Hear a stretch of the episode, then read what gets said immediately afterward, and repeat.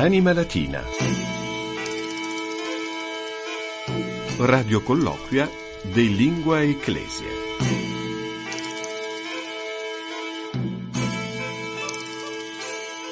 Anima latina nunc etiam inundis, hic est Fabius con la grande ex frequensis stationis radiofonice vaticane. Salvete, ben trovati amici a una nuova puntata, esattamente la 73esima del nostro Vademecum settimanale sulla lingua latina, sui generis e ante litteram, per rinfrescare la nostra grammatica latina e maneggiare agevolmente la lingua ufficiale della Chiesa, per ridare radici alla nostra fede alla nostra cultura, per poter guardare con più saggezza al nostro futuro. E saluto subito Maria Milvia Morciano che come sempre mi accompagna nella conduzione di questa trasmissione. Ben trovata Maria.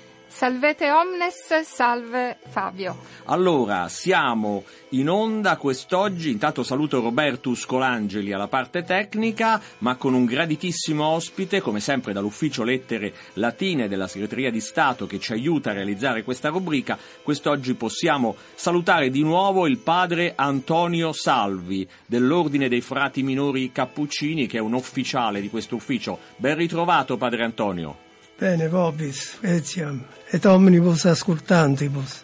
Allora andiamo in onda, Padre Antonio, con questa puntata nei giorni di Natale 2021, quindi eh, ha subito l'onore e l'onere di fare gli auguri ai nostri ascoltatori. Felicem omnibus nos hominamur domini nativitatem, et felicissimum etiam novum annum. Grazie Padre Antonio Salve, che ricordo è originario di Acqua Santa Terme, eh, non diciamo di, in che anno, però insomma, è nato, però insomma eh, ottoagenario, diciamo, mm. padre Antonio Salvi, autore di numerosi articoli di storia medievali di scritti latini per la rivista Latinitas, è stato a capo della, come presidente della Fondazione Latinitas fino alla sua estinzione e dal 2007 per un certo periodo è stato anche a capo dell'ufficio lettere latine della Segreteria di Stato. Eh, come va il lavoro all'ufficio? Siete sempre molto impegnati? Sì, sunt uh, con plura documenta perficienta, sono parecchi documenti da fare di diverso genere, che però è adesso è un po' lungo diciamo, elencare, elencare. Lo faremo in una prossima mm. puntata mm. per ricordare un po' a chi ci ascolta, no Maria, mm. quali sono i compiti di questo ufficio. Certo. Andiamo subito alla nostra prima rubrica, tra i compiti infatti del, dell'ufficio lettere latine c'è quello di eh, tradurre nella lingua di Cicerone i tweet di Papa Francesco. E infatti sull'account pontifex underscore ln su Twitter si trovano i tweet latini del Papa, quasi un milione di follower e noi andiamo a recuperare un breviloquium del 7 dicembre 2021.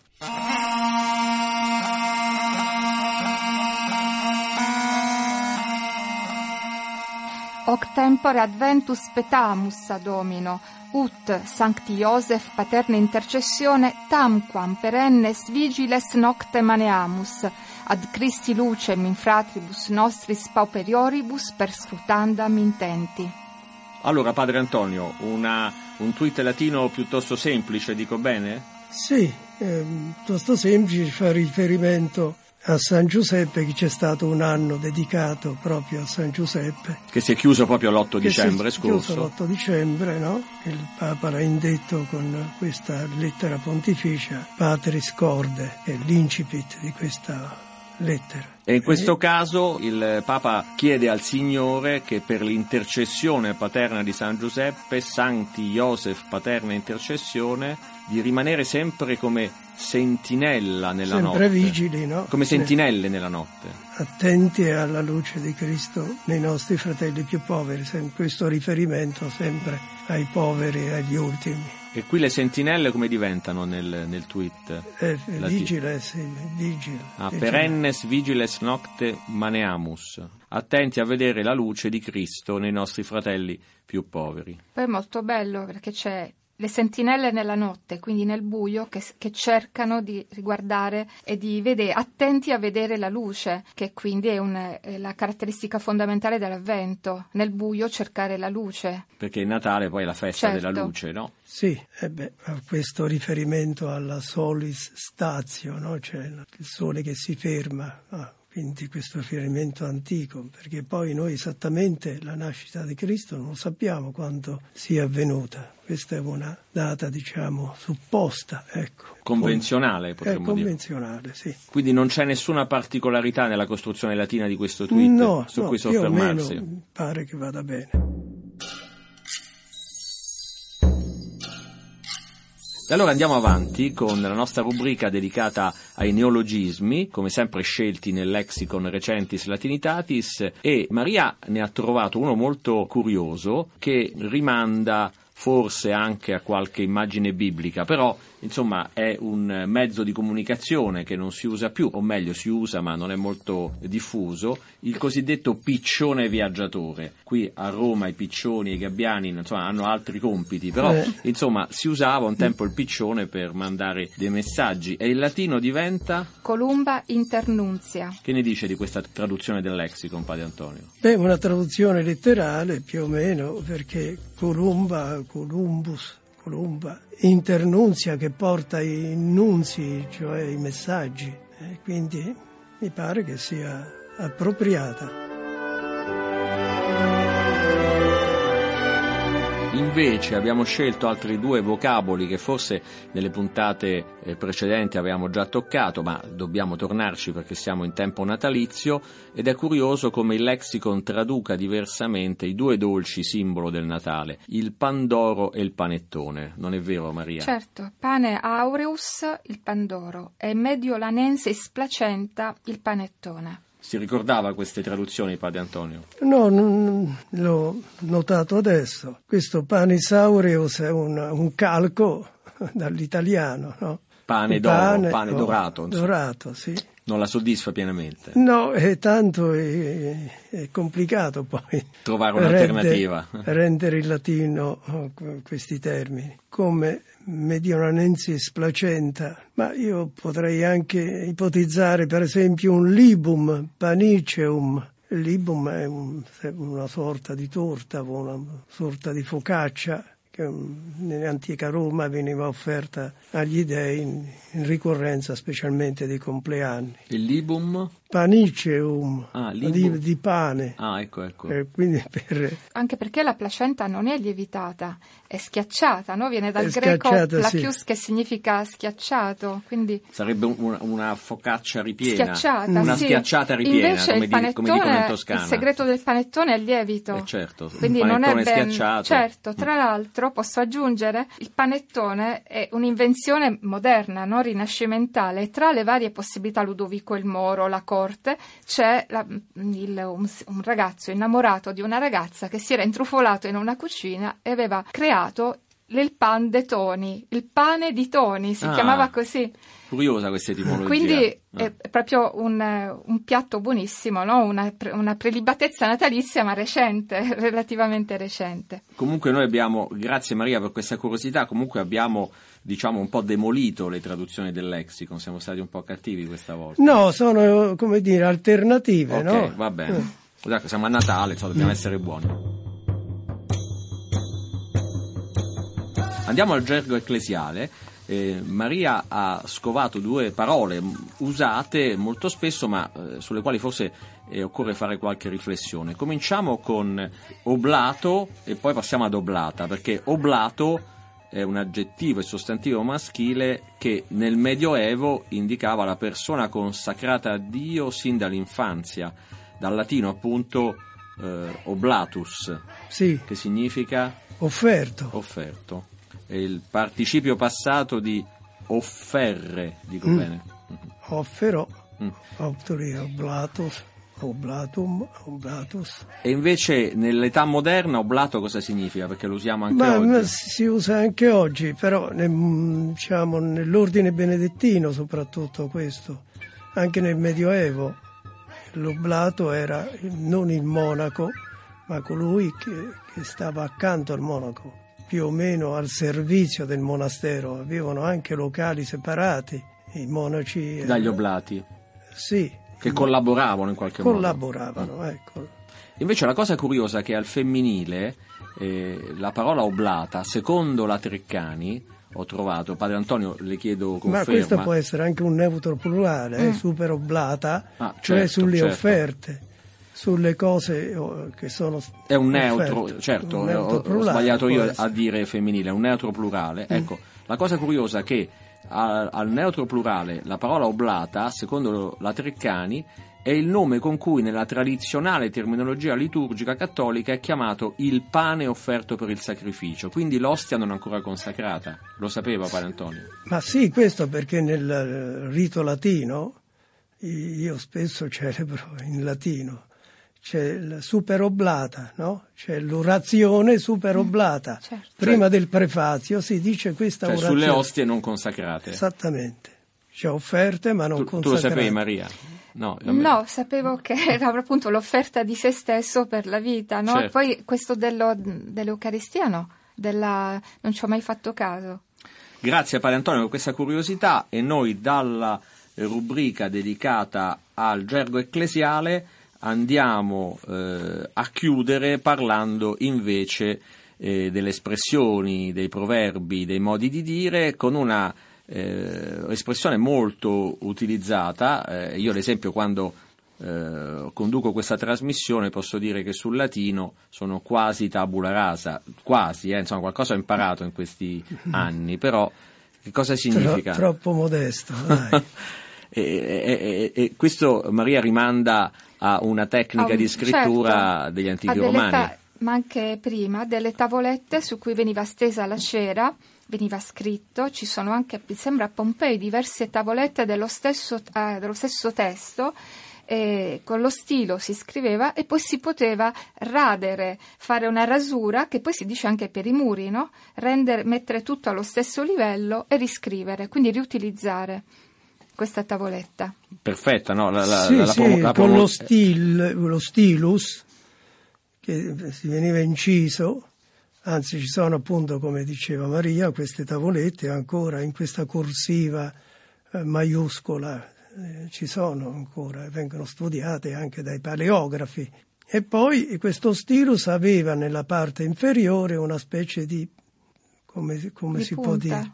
No, punta in cima, però nella parte inferiore una specie di spatola, di spatola ah, per pulire. Certo. Per eh, cancellare e quindi radere. Quindi diceva vertere stilum, no? Quando, ah, per girare lo stilo girare per... lo stilo per cancellare. Grazie Padre Antonio anche per questa curiosità, noi siamo al termine di questa puntata di Anima Latina, grazie anche eh, a Maria Milvia Morciano. Padre Antonio, eh, ci sentiamo alla prossima puntata, intanto buon Natale. Vobis etiam cunctis, felicitatem et eh, domini nativitatem optima hominamur. Dives glacies, nox puertia, risus decet, nunc decent carmina, laetos juat nos, ire per agros, trafert vel ociter et cacinemus nos, teniat, teniat, tintinabulum, labimur in glacie post mulum curtum, tiniat, tiniat, tintinabulum, labimur in glacie post mulum curtum. Me nu per miserum, temptavit lunae lux, moxa sidebat, tum puella facti dux, Vecti subito in nivis cumulos Cabalus est per territus et unque versinos Amici di Anima Latina, nella seconda parte di questa puntata natalizia Maria ed io ci siamo fatti un regalo abbiamo l'onore e il piacere di ospitare in studio il professor Fabrizio Bisconti, che è archeologo del Pontificio Istituto di Archeologia Cristiana, dove insegna iconografia cristiana ed è anche docente di archeologia tardoantica, iconografia cristiana e medievale presso l'Università degli Studi Roma 3. Benvenuto professore e buon Natale. Buon Natale a voi, grazie di, dell'invito. Il professor Visconti è sovrintendente delle Catacombe d'Italia presso la Pontificia Commissione di Archeologia Sacra, autore di oltre 200 pubblicazioni tra monografie e articoli, promuove, dirige e coordina campagne di scavo e di restauro, soprattutto nelle catacombe romane. Ma eh, Maria, io comincerei con lui parlando proprio di iconografia, sei esatto. d'accordo? Buongiorno professore, buon Natale. Buongiorno, grazie. Allora le faccio la prima domanda. Professore, lei si occupa di iconografia paleocristiana e tardoantica. Può spiegarci quali sono le novità rispetto al, perio- al, periodo precedente? Per intenderci l'epoca pagana, cosa cambia e come cambia l'arte nell'epoca paleocristiana e tardoantica? Bene, il tratto fondamentale, peculiare dell'arte paleocristiana è quello della, di essere un'arte positiva, di essere un'arte augurale. Eh?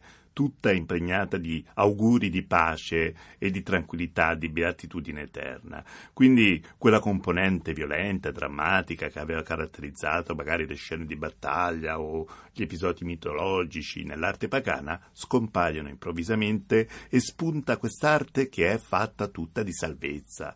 Eh, sono esempi anche importanti della salvezza, la fine del diluvio universale, i giovani ebrei nella fornace che cantano le lodi al Signore, Susanna eh, salvata dalle insidie dei seniores, Daniele dalla fossa dei leoni. È un'arte tutta, tutta quanta positiva, è un'arte gaia, gioiosa, eh, piena di felicità. Ecco, l'iconografia, professor Visconti, è parola disegnata. Quando è accompagnata da iscrizioni, ovviamente diventa eh, forse più chiara, più comprensibile. Come, come, funziona questo rapporto? Esiste un dialogo tra immagine e parola? Parlo nell'epoca paleocristiana.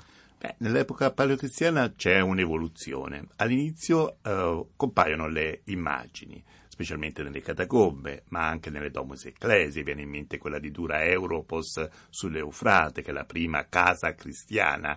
Ci sono solo immagini, immagini di salvezza, come dicevo, ma poi a un certo punto arrivano anche le parole.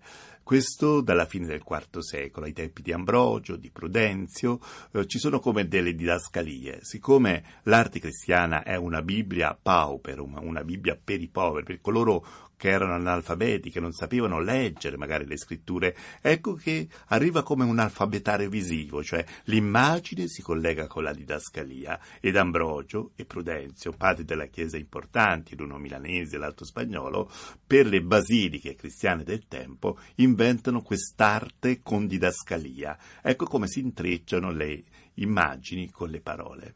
Didascalia in, in che lingue?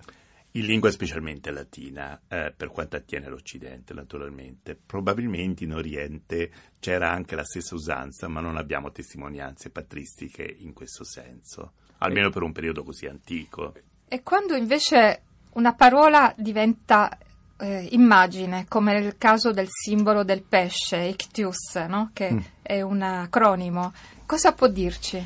Eh, può dirci che effettivamente anche qui la parola immagine in nuce nei primissimi secoli, lo abbiamo già nella piazzola di San Sebastiano, si desidera con questo acronimo eh, indicare le lettere iniziali di una definizione cristologica del pesce, che è la parte più forte del pesce. Non dimentichiamo che Tertulliano, un padre della Chiesa africana importantissimo del secondo secolo, chiama il Cristo il grande pesce e i cristiani i piccoli pesci, i piscicoli che con il battesimo si salvano nelle acque. E questa metafora dell'ictius, dell'acqua, del Salvatore, del Cristo Salvatore, eh, è una metafora che ha una grande fortuna fin dai primi secoli.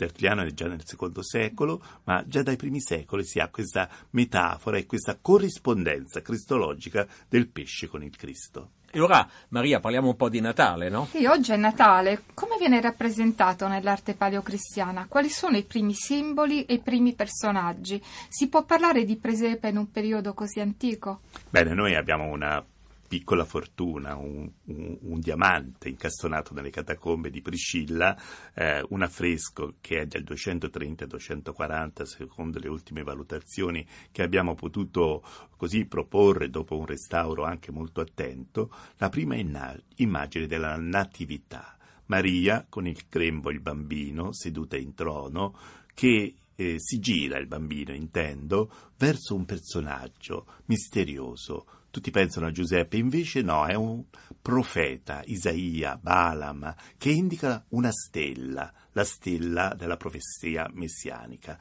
Eh, con queste poche immagini, questi pochi segni, questo affresco così povero, anche conservato parzialmente, abbiamo il primo eh, manifesto figurativo della Natività ed il primo presepe. È chiaro che poi il presepe nel IV secolo si arricchirà, ma qui siamo ancora nel III secolo, quindi è una, un'arte urgente. La prima immagine in assoluto? La prima immagine, dobbiamo andare a Priscilla, è una catacomba aperta al pubblico, invito tutti ad andare a Priscilla. Io ho la fortuna di essere nato lì accanto, a via di Priscilla, per cui cui eh, deve andare. Fin da piccolo suore, mi portavano. Le suore benedettine la curano come... Però non sapevo che è una catacomba che ha questo primato, insomma. Sì, sì, sì. È stato anche il Santo Padre a visitarla e ha visitato proprio questa immagine.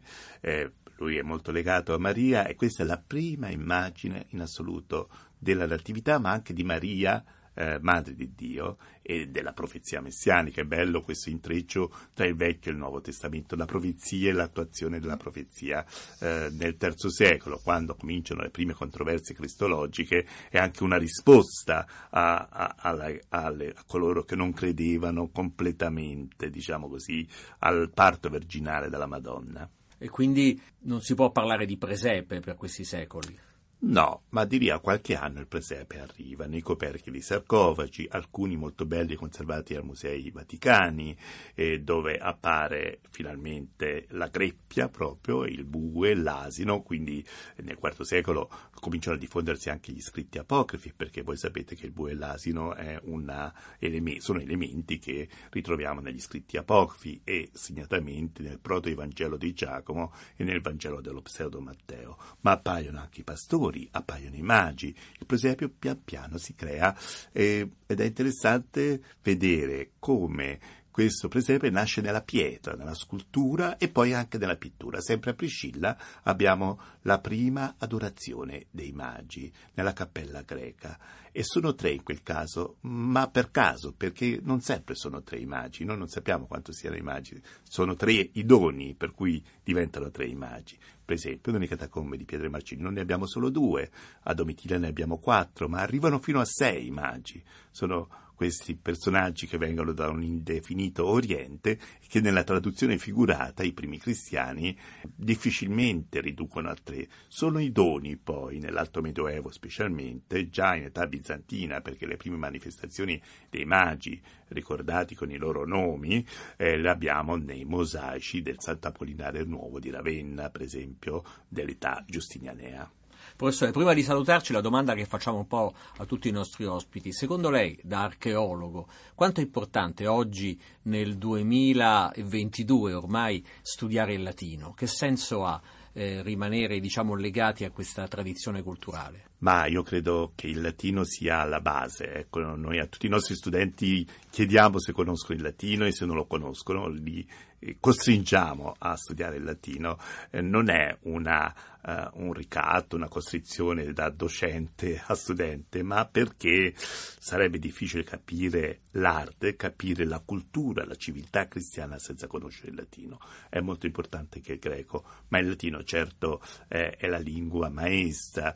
Mm, io ho fatto vari accenni ai padri della Chiesa. Ecco, se noi non conoscessimo il latino, non sapremmo che Lattanzio, per esempio, un padre della Chiesa del IV secolo, in latino, ci racconta, io lo dico in italiano, che i cristiani sono uno uguale agli altri ed è per questo che si chiamano fratelli.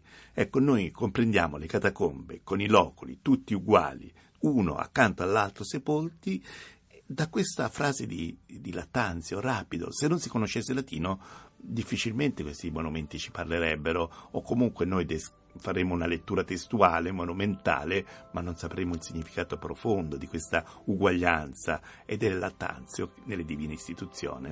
Grazie al professor Fabrizio Visconti, archeologo, per essere stato con noi. Grazie professore e Gra- buon Natale. Grazie, buon Natale a voi.